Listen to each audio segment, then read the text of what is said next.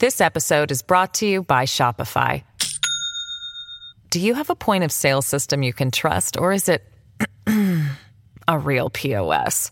You need Shopify for retail. From accepting payments to managing inventory, Shopify POS has everything you need to sell in person.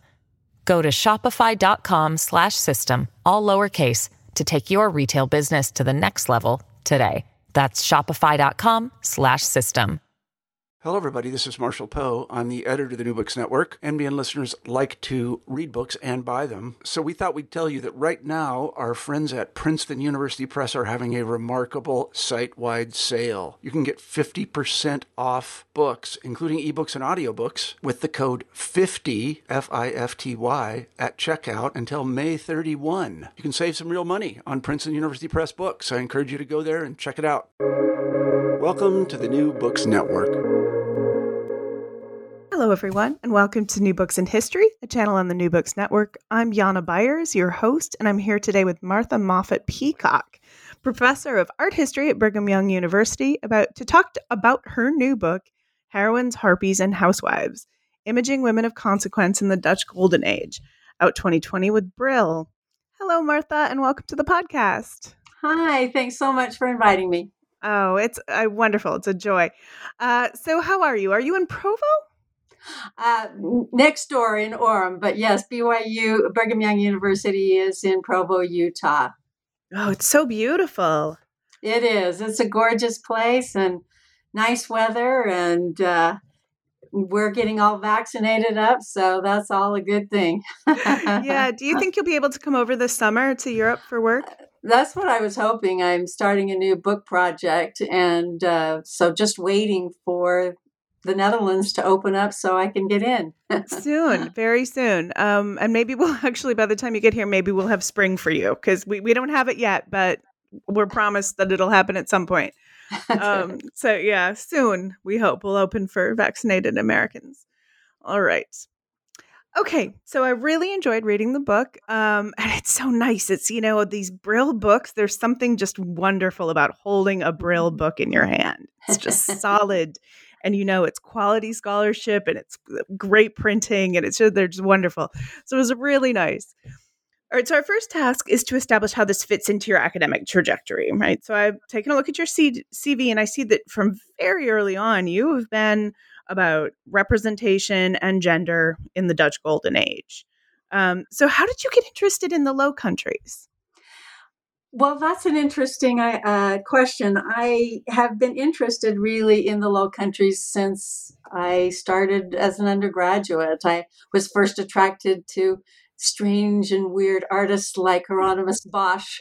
Uh, but when I started in graduate school, I really became attracted to the art of the 17th century Dutch Republic and I think, in particular, because it was all about women. Uh, for the first time in art history, you really begin to see uh, a keen interest in contemporary women and representing contemporary women, not historical women, so not religious subjects and not uh, mythological subjects, but real women, women who actually existed at the time. And it was entirely new in art history. So it was, it, it really attracted me to think what is going on in this culture where women uh, play such an important role that their lives are represented again and again in the art of the period.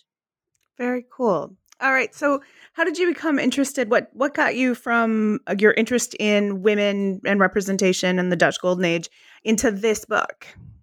This book actually is years and years of research. Uh, actually, this whole section on harpies I'd started to work on for my dissertation. So it goes clear back uh, to the late 80s. And uh, I just kept working on representations of women in various kinds of uh, settings. And I uh, just continued to do little bits of research on various aspects of women's lives in the Dutch Republic. And it, the book just got bigger and bigger. I was originally just going to write it on harpies. And then I began to see there were these interesting connections between the harpies that I'd first studied, or shrewish women, mm-hmm. essentially represented in art, uh, women who beat up their husbands and stole their husbands' trousers and who forced their husbands to do female chores and so on. Interesting connections to particularly heroines. And uh, you'll notice in the book I have a couple of references, contemporary references to men who uh, are writing sort of pseudo histories who talk about the famous heroines of the Dutch Revolt and say things like, yeah, this leads to women becoming overbearing and too powerful in our culture and so on. And they begin to sort of resent that. Uh, particularly, some men are saying, yeah, I wouldn't want to marry one of these women. I wouldn't want a too powerful wife, those kinds of things. But linking it up then to these heroines. So then I became really interested in the heroines. Uh, particularly Kenau Simons Hasselaar, uh, who be- really became the most famous hero slash heroine of the revolt uh, was greatly celebrated and even still today that word is used that name is used to represent a kind of mannish woman a woman who's uh, who's powerful and overbearing and so on so I became really interested in that connection between the heroines and these resented, harpy, shrewish kind of women. Um, and then I, I in the 90s, in the late 90s, there was a lot of scholarship coming out about domestic images, about images of women in the household. And it took this tone of patriarchy, of explaining these and interpreting these through looking at moralists like the famous Jacob Cats, who was uh, the most popular moralist, really, uh, of the Dutch Golden Age. Um, and, and so they began to see these then as these images of women who were uh, told by men the roles that they should perform. And therefore, these images were a way of inculcating in women an attitude of modesty and deference and so on. And I just kept thinking, okay, I've got these great heroines here who are really powerful women in the Dutch Republic. Then I've got these harpies who are also these really powerful, overbearing women. And then somehow this this overwhelming sense of patriarchy in housewife images just didn't even fit with what mm. I knew about Dutch women. So I wanted to come up with a, an understanding of these images, not from a contemporary feminist point of view, but from how women in the 17th century would have viewed these. And I found more and more evidence that really these images are a celebration of women and of their roles in society and how significant that role, particularly of motherhood, was that they ruled the roost and that the family really was the keystone of Dutch life that, that the family and the emphasis on family and raising good little burgers and burgeresses was so important to uh, to Dutch culture. And, and then it made me sort of see domesticity and images of women in the home in a totally different light as really a celebration of women's contributions to culture. Hmm. All right. Um, so you open the book uh, with this quote from Lodovico Gi- Gio- Giardini, uh-huh. uh, from 19, from 1567. And I'm going to read it. Okay. The women govern all, both within the doors and without, and make all bargains, which joined with the natural desire that women have to bear rule, maketh them too, too imperious and troublesome. Um, I love that. So, can you tell me why you chose this as your opening? Well, I wanted it to be the sort of um, starting point, really, for my examination of what's called the long 17th century. In other words, for the Dutch, their golden age, for many scholars, really begins with the revolt. Mm-hmm. And I wanted uh, us to have a sense then of from the outset, women were already participating in storming churches and destroying art icons in the Catholic churches and so on. So I wanted us to have a sort of starting point for realizing that from the outset of the Republic, women were already joining in in ferocious fashion and they were already becoming very sort of public in their activities in sort of liberating the Dutch from their Spanish uh, Catholic king. So it, uh, I thought it was a nice starting point to say, all right, uh, there's going to be a change. The shift, the, there is mm-hmm. a shifting terrain here, and we're already engaging women in very public, very dynamic, very powerful kinds of ways. So he already watched this. He'd been experiencing this. He he'd seen those iconoclastic riots, and he uh, and he understood how significant women were in uh, in that uh, in that historic moment. Yeah, and we'll talk about uh, that and then this kind of backlash. We'll get to that in a second. Um, so, one of the things I appreciate is just how much, like, opening this book. I love that by the end of page three, I know exactly what I'm going to be reading. Not enough scholars do this. Um, and I find it so frustrating. You know, I, I'm a fan of the murder mystery, and I don't need suspense in my nonfiction.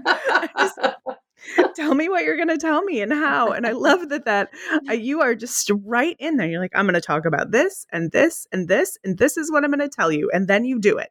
It's fabulous. but the other thing that I really love is that right away, page three, there are some great images. Right by page five, I'm looking at the battle for the trousers. Um, which is a really great engraving I sent to a couple of my girlfriends of like an, a copy of the engraving and they were just like yes I feel that um, so tell me about um, the uh, the I, I actually have no idea hundreds of images that you use in this yeah book? over over yeah. 250 images yeah. and really the images are the best part um, uh, whenever somebody sees these images of the shrew we still just laugh at them today. They are so fun. They are so funny. They're so creative and ingenious. One of the things I really appreciate about the Dutch is they really came up with a whole new iconography in terms of art. They came up with whole new, I mean, not that they weren't at all related to the medieval past. They're, you know, the Battle of the Trousers was an old theme by the 17th century.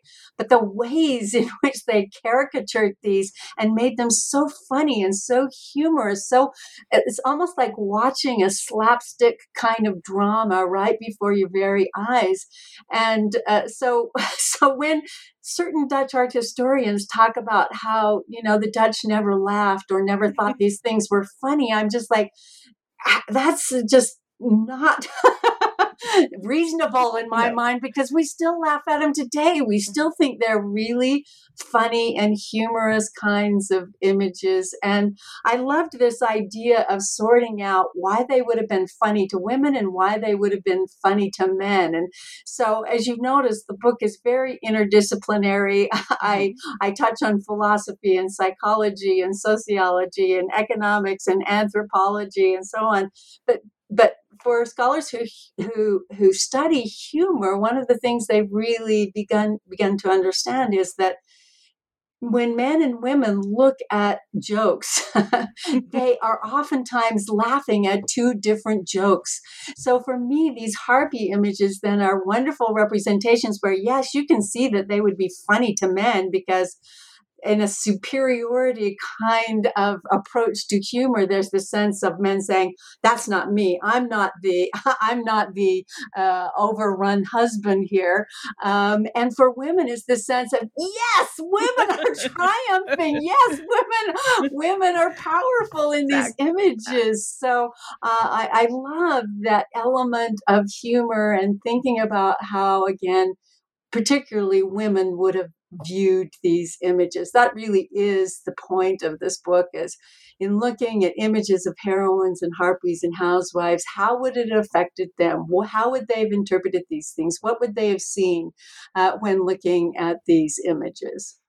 And you really do make this point that while um, sometimes the images that, you know, the, these are um, propaganda almost or they're being used to to teach women or try to scold women for their behavior and it that's not how it reads at all to a different exactly. segment of the population. Exactly exactly. Yeah that's a, that's wonderful. And most dutch art history up to the point of uh, well really um, well into the 21st century most of dutch art history took this really firm, patriarchal, moralizing, male centered position without ever really investigating what women would have seen. Well, which makes so little sense when we're talking about a period where women are exercising power in all kinds of realms, right? That's why it was so important to set up that historical context for women. I, I, I think when you really begin to understand that in, in relation to other women, in comparison to other women throughout Europe in the 17th century, they had an amazing number of rights uh, and abilities that women elsewhere didn't have. Everything from inheriting property to even married women being able to own their own businesses, to represent themselves in the courts, uh, to be able to be regentesses, to be governesses of mm-hmm. civic institutions. These were things unheard of elsewhere in U- in Europe. So, uh, you know, relatively speaking, they were pretty powerful women. Mm-hmm.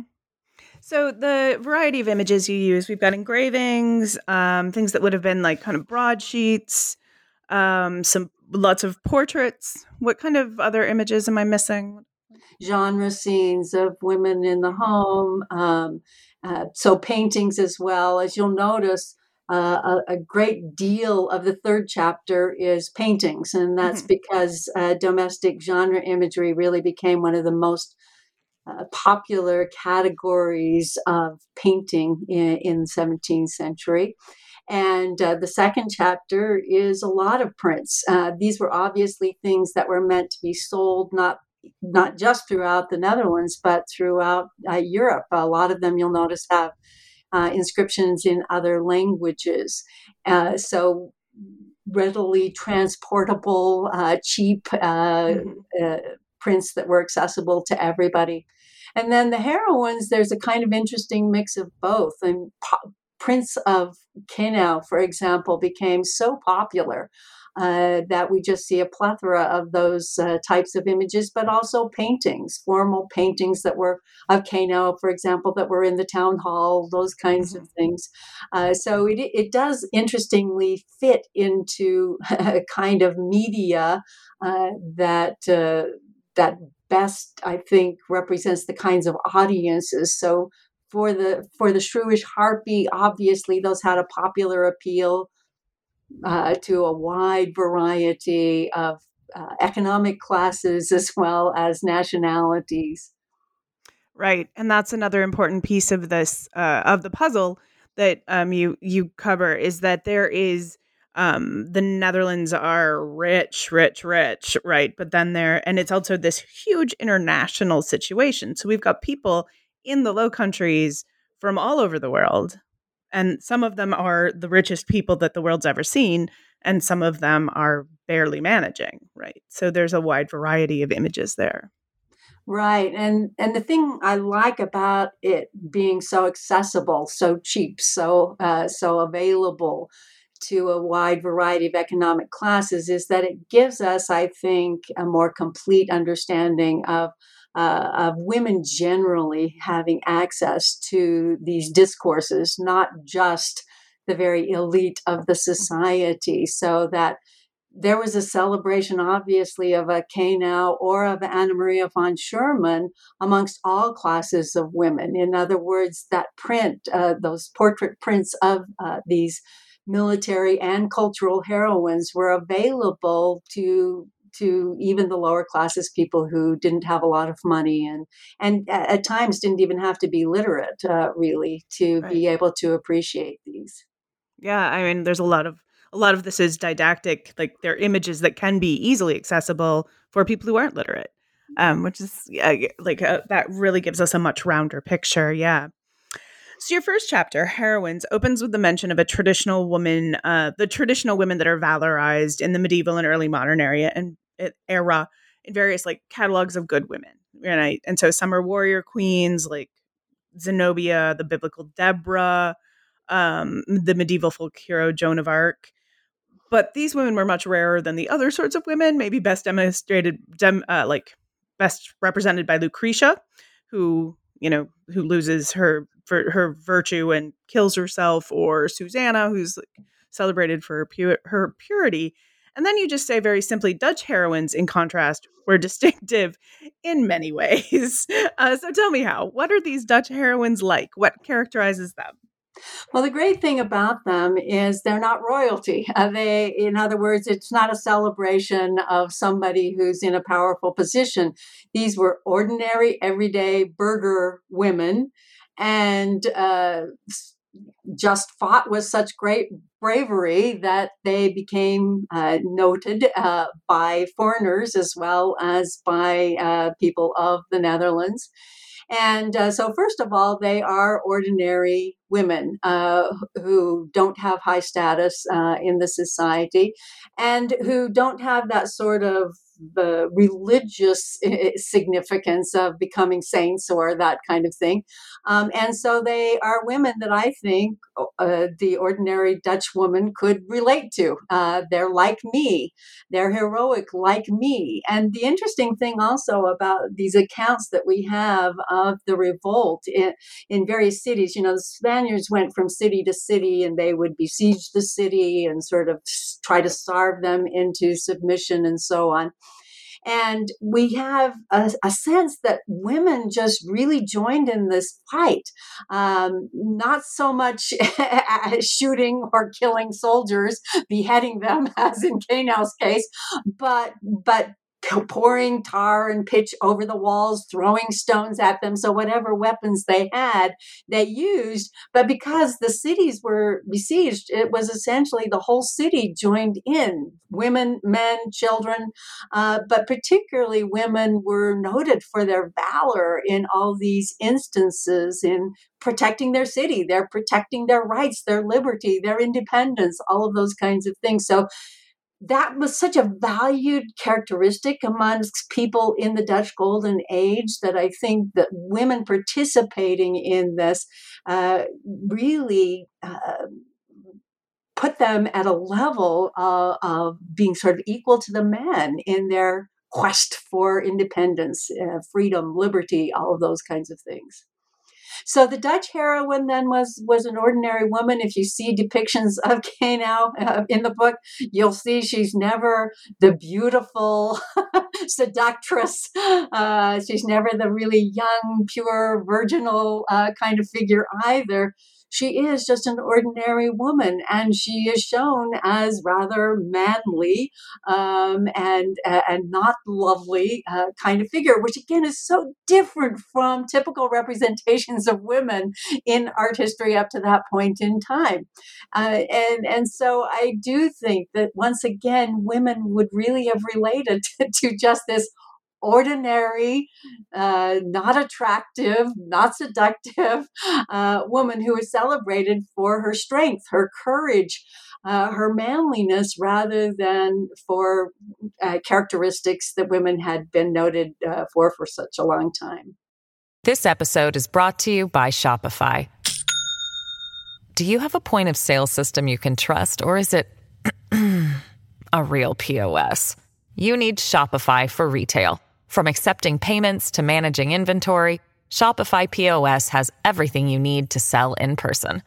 Go to shopify.com/system all lowercase to take your retail business to the next level today. That's shopify.com/system.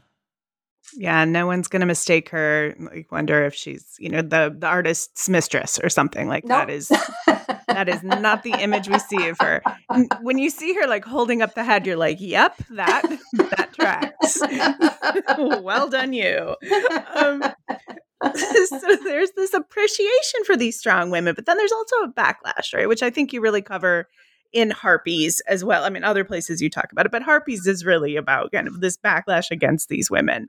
Um, and some of the critiques of the Dutch women follow the traditional tropes we see elsewhere in Europe, but some are unique. So, like, tell me, how are Dutch women particularly difficult to manage? Right, they develop this reputa- this reputation for being bossy, overbearing, shrewish, really from the outset uh, of the revolt. And uh, I I backtrack just a little bit in that section because I want to say that I don't think harpies just suddenly appear on the scene at the moment of the revolt.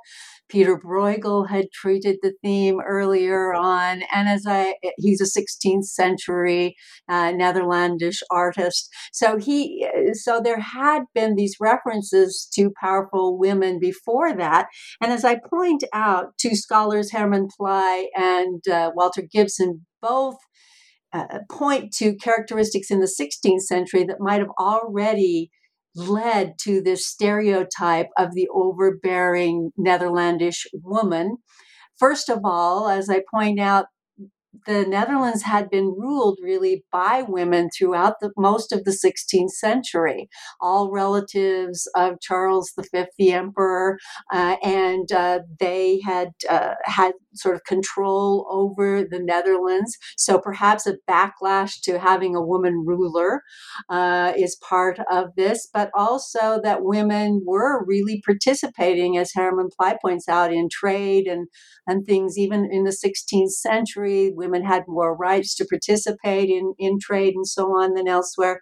So that there was already a powerful contingent of women in the Netherlands by the time the revolt starts that really enabled them, I think, to have the audacity to go in and storm the churches and, and fight against the Spaniards and so on. In other words, it wasn't uh, such a leap from from from the women of the past to this new revolutionary heroine uh, who was brave enough to fight in this manner. So, uh, so, so there was a kind of history of that. Women had been educated in the Netherlands from a fairly early period, and it is interesting to note that so many women of the period notice that the lack of education is what keeps women in a subjugated position.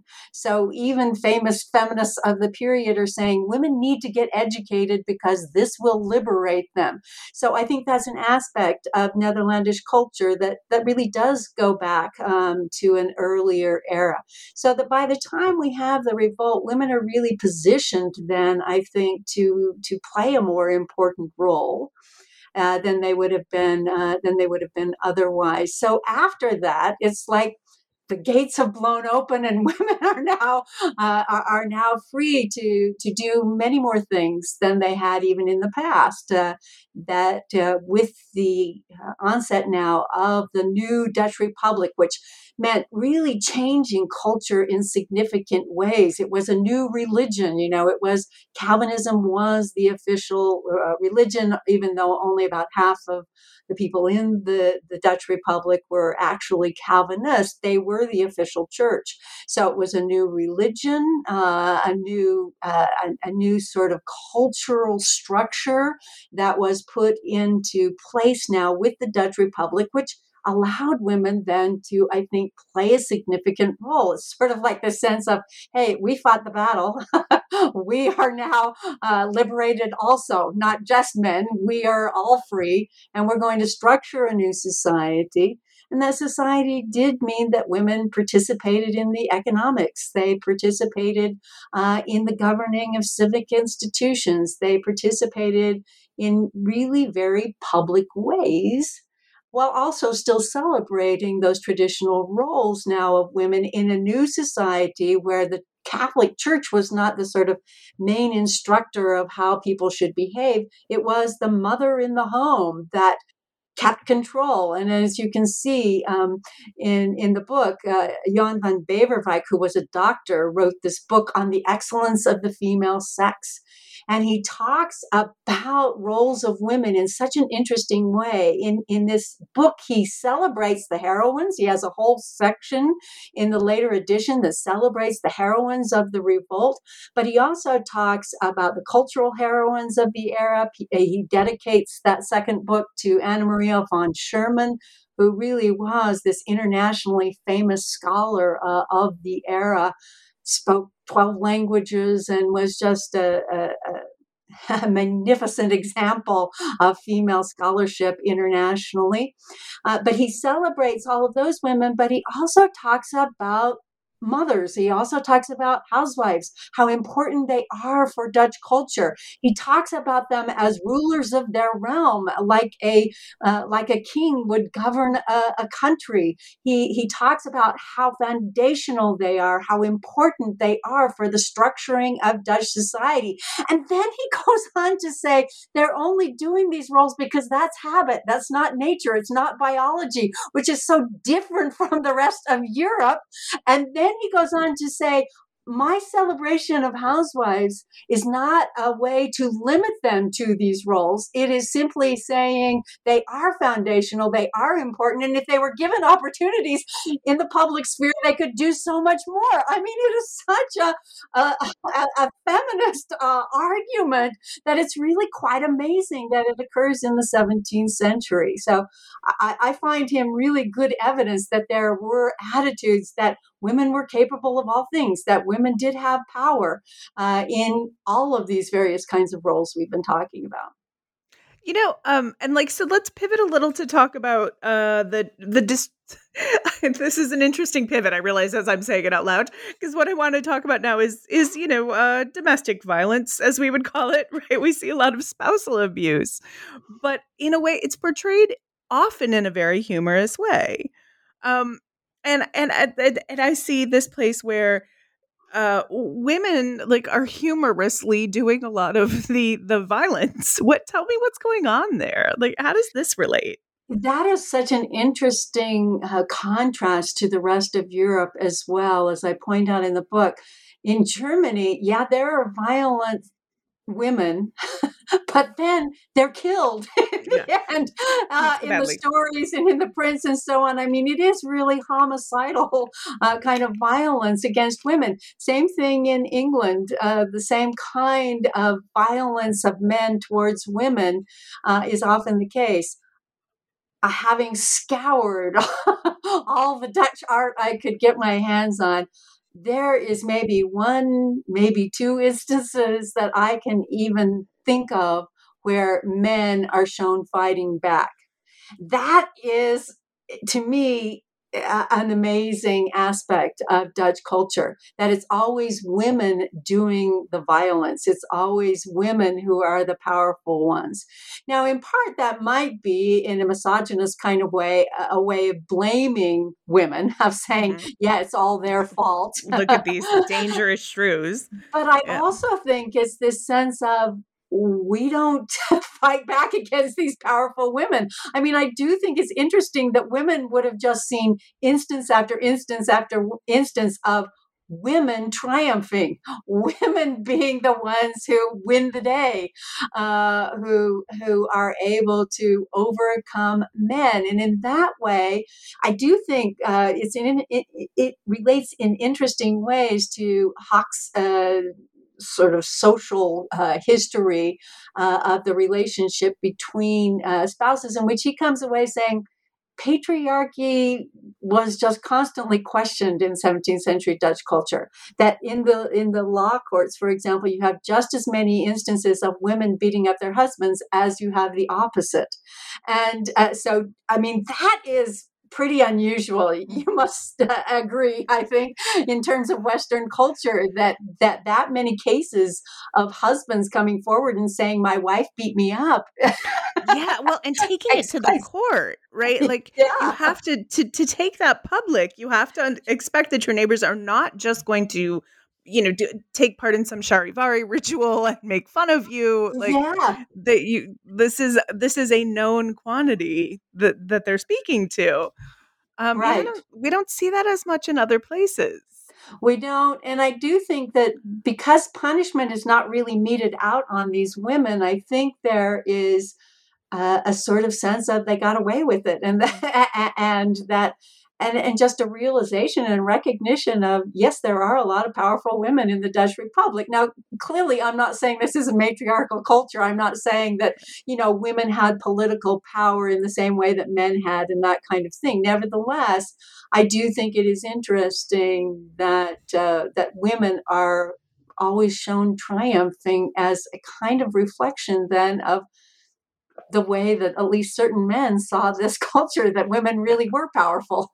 right. In this, like, very in a physical realm, which is meant to be a male realm, you know, right. as opposed to just this moral one, which is very interesting. And if we only saw it in images, then I might think like it was a critique of the brassy Dutch women but if you're you know it's showing up in the in court records as well like this is a legit phenomenon and uh, church church records as well you know church records uh, of uh, of overbearing women men having to get permission from their wives to go abroad all kinds of things that suggest you know and, and i do love the foreigners journals in this regard as well because you name it, uh, men who visit the Netherlands from Italy, from Spain, from England, from France, from Germany, all come to the same conclusion that women really rule the roost in marriages, that they really uh, uh, are the ones who make important decisions about the household. And again, because the Dutch Republic was a culture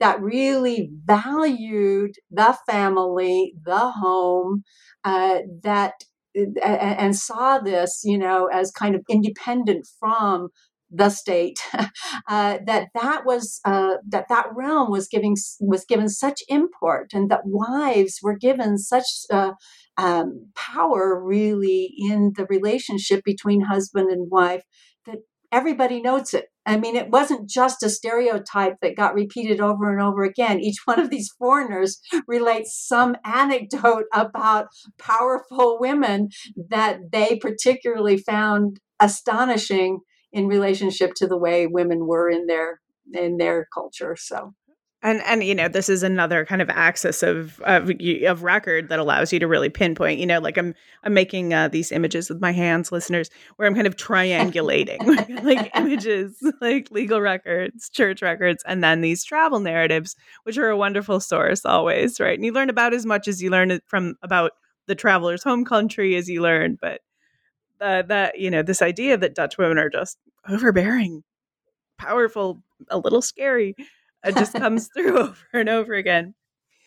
Okay, one of the one of the things that you talk about quite a bit, um, which I'm guessing most of our listeners have never heard of, is the is the battle for the trousers. And I, I just, I just, first of all, I love saying battle for the trousers out loud. I love that that is a thing. And I, I would love it if you could tell our listeners a little bit more about the battle for the trousers. Well, even going back to late medieval t- times, uh, the distinctiveness of dress between men and mm. women, men wearing pants and women wearing dresses, then became a, a, a, sort of gender stereotype so that women trying to wear trousers, take trousers from their husbands, those kinds of things became a, a, a really important signifier of the idea that the woman ruled her husband, that she had power over her husband. And so these scenes of, uh, uh of battling for the trousers are metaphoric in that way, and that that was a, a, signifier that the woman had power in the marriage.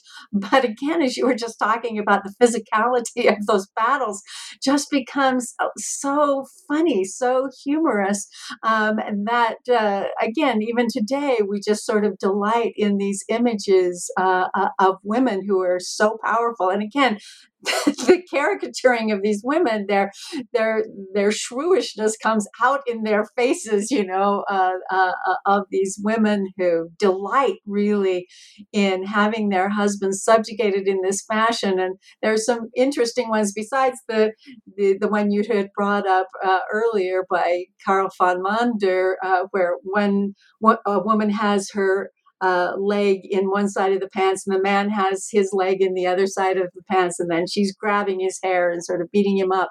You also have these great images of men subjugated into kneeling before their wives and putting the trousers on them as if, you know, this is a real sign of humiliation then for the husband who has to actually dress his wife uh, in, in the trousers in this fashion. And then from that, you have all kind of uh, all kinds of other uh, uh, signs of submission. He has to kiss her thumb, which is another sign of subjugation, uh, or or she carries the overhand banner, the the the upper hand banner, uh, showing that she has triumphed uh, over him.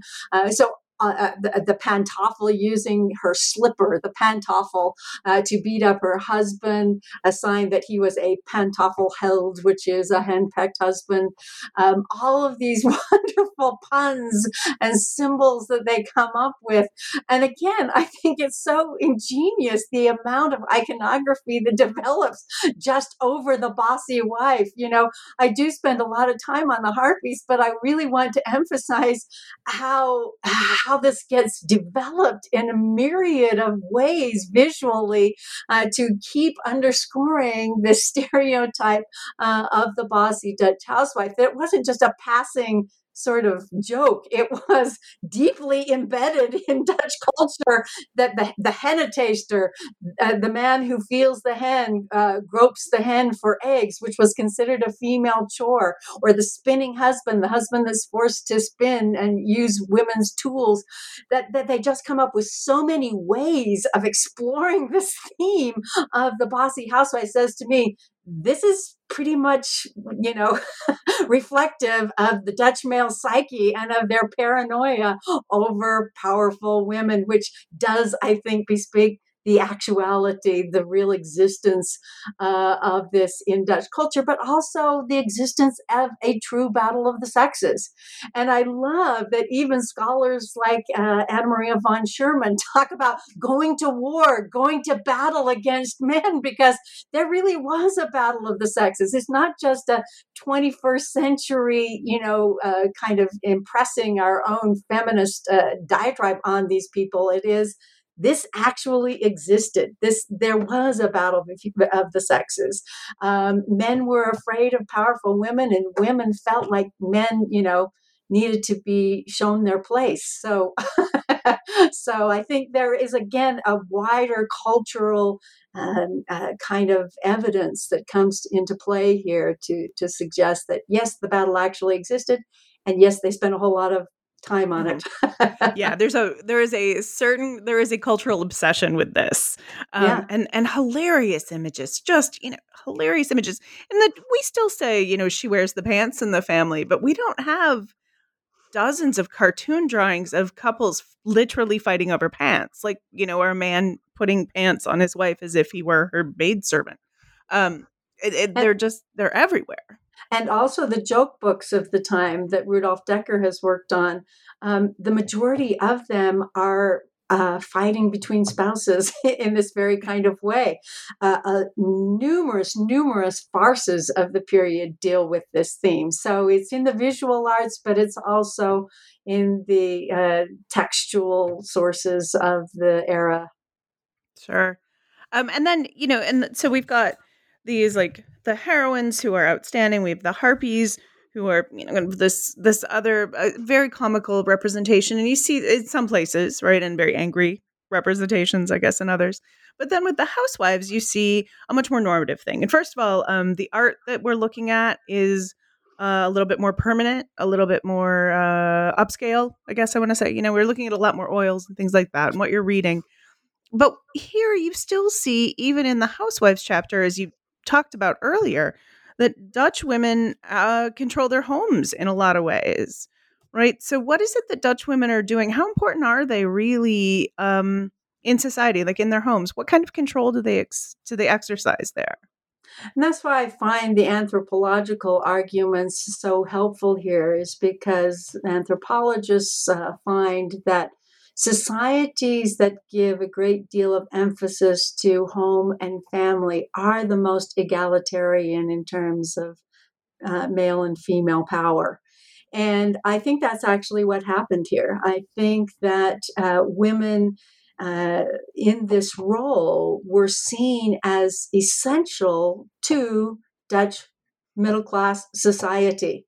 And because they were sort of lifted up in that way, I think it did make them more of an equal partner with their husbands. So while you can have a moralist like Jacob Cats saying, you know, fathers should rule in the home, nevertheless, uh, you know, mm-hmm. he's celebrating women. He he talks about the great Anna Maria von Schurman. He talks about Anna Roemers Visscher. He talks about all these great women scholars uh, and, and who had very public reputations and so on. So so at the same time that he's saying, yeah, you should be in the home, there's also this great celebration of educated women and, and, and women who are important in the society in other ways. So so I think that this role, we really have to be careful not to see it through 21st century mm-hmm. eyes. We have to say, uh, you know, how was motherhood, uh, how was housewifery seen in the 17th century? And that's really what I tried to uncover. And as I've already mentioned, Beverwijck's text is really helpful in this regard because he talks about how important, how foundational this role is for Dutch society. Um, but uh, but uh, you also then have just snippets uh, of evidence, uh, like the patrons of Vermeer, who did so many images of women in the home. How the wife is the one who leaves this great amount of money to Vermeer in uh, in her will, uh, such that it suggests. Uh, I mean, we just have a bare suggestion here, but nevertheless, it is a sense that she may well have been the one wanting those paintings from Vermeer and that she wanted these images of women. And it was really, I think, a celebration of women so that you could look at an image of somebody who was like you, who makes lace like you, who spins like you, who uh, who rules the, the, the over the servants like you do, who organizes the home like you do. So it shows these women as extremely competent uh, women who could do all things, uh, women who contributed to the economy, uh, but who also raised good, you know, uh, virtuous children um, and ran a, well organized uh, household and so on. so showing them as incredibly capable women. I don't know if you've ever been to to places like Bruges where you still can see lace makers out working it's an incredible process. I mean, it, it, they hardly are even paying attention to what they are doing, and yet they work with such uh, uh, quickness, such speed uh, that you're just sort of amazed standing there watching it. So I think that when we look at an image of a lace maker, we have to say that's as much about wow, look at the skill of this woman as it is about she's fulfilling you know female roles. And i do think it's really important that at the outset of this plethora of images that come forth of women in the home it's a woman who really changes the narrative. It's a woman, a Gerda Roghman, who does this series of, uh, of prints of women in the home doing a variety of tasks sewing, baking can- pancakes, spinning, uh, scrubbing metalware, uh, that totally changes the narrative about women. So during the first half of the century, you have all of these images of shrewish harpies and showing women in a very caricatured, negative kind of manner. But then she totally changes that. For example, pancake bakers, if you even think of Rembrandt or Van de Velde, always the pancake baker was this shrewish, harpyish old woman uh, who was tempting fat, greedy children with her pancakes because pancakes had been a Lenten prohibition. And so they always had connotations of evil. Now she shows this pancake baker from the back. We don't even see her face. Again, she's a sort of middle aged, largish woman here. Um, and you have to really examine it to realize she is making pancakes. So she takes this stereotype and totally turns it on, a, on its head to this positive view of women cooking at the hearth and she shows her from the back. In other words, how shocking is that? Think of any art history from the Renaissance period uh, earlier than this. How often do you see the main character shown from the back?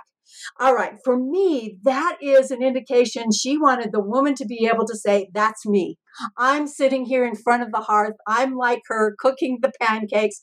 She's not displaying what she's doing in a moralizing way to say, Women, you should stay at home and bake pancakes. And, and that wouldn't even make sense because it had this negative stereotype. So, as a moral of virtue, it certainly doesn't fit, even though that's what certain Dutch art historians have said about this image. Instead, is this sense of this is you, this is you cooking pancakes in the house. Um, and it is this sense again of equal and like that Gorzelda Paul talks about in the 19th century where you're given a place so that women could so relate to these images as women like themselves.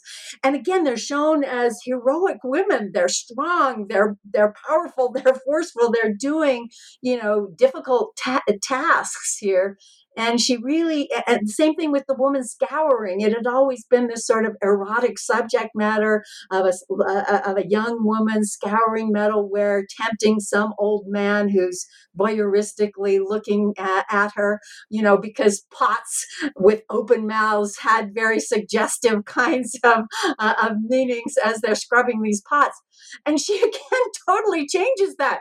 No coy inviting glance out toward the viewer here. No seductive low decolletage. Instead she's turned her back towards us. Her sleeves are rolled up. She's got these muscular arms that would have been necessary in the scrubbing of, of all these metal implements. So she totally changes uh, the narrative. And as i tried to show lots of men are influenced by her Vrel, De Hooch, even Vermeer, uh, I think has been influenced by her. And uh, so that this print, these prints, again, that were readily accessible, I think became really the model for domestic imagery after that. And she's never been given credit for that. And I think that it makes such a difference that it was a woman empathetic to women's lives that made this series and really transformed uh, Dutch domestic imagery. That is that's great. I'm glad that you're redeeming this woman, uh, showing what she's doing, and this feels like a good place, you know, to pull it together. So I've taken a lot of your time, and we've we've gotten to the, the what we need to talk about. So uh, let's wrap it up. Just uh, so I've just one more question. Uh, what are you doing now? What's next? Well, assuming so, you ever get over here again. Yes, there's a partnership between the publisher Lund Humphries and uh, the Getty uh, that have come together to um, to bring forth a series on women artists, which I think is so exciting. I, am just uh, I'm just excited to read all the volumes that come out of this collaboration. Uh, so I was asked to do a volume on Joanna Koerten, uh, who I talk about in the chapter on heroines. She's this incredible woman.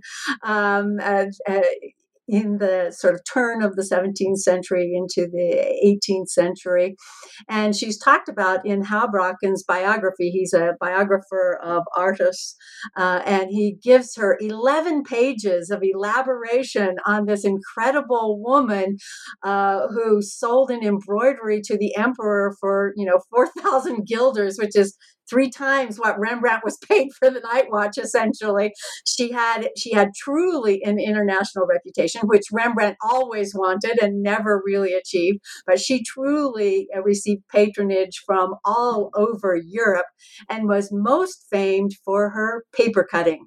Uh, they are incredible uh, images uh, that are essentially white cut paper uh, overlaid on a dark background, or sometimes they were placed in glass so you could see through them. And you have to cut out all the details essentially um, uh, with scissors or with a knife. Uh, she does this incredible series of fa- famous men. The the William III portrait that she does uh, of, of, King William III is one of the, the most amazing images I've ever seen in the whole history of art. Um, so she's able to capture textural effects and details that are just phenomenal uh, in the in the realm of paper cutting. Um, her her house in Amsterdam called the Block. Uh, she married late in life uh, to a merchant whose name was Block, became a museum. Uh, Peter the Great goes and visits it from, from Russia. Um, she it, she just becomes a kind of phenomena. So I'm really excited to write this volume uh, on her and her life uh, just a, a, fascinating character who was sort of lost to us for a time. And I hope to revive the importance of her contribution in this volume. Wonderful. I'm so excited to read that. When so uh, wonderful. Well, I hope you get over here soon. I hope like at least this works out. Uh, thank you so much again for your time, and um, I wish you the best. Take care. Thank you. You too. Bye bye. Bye bye.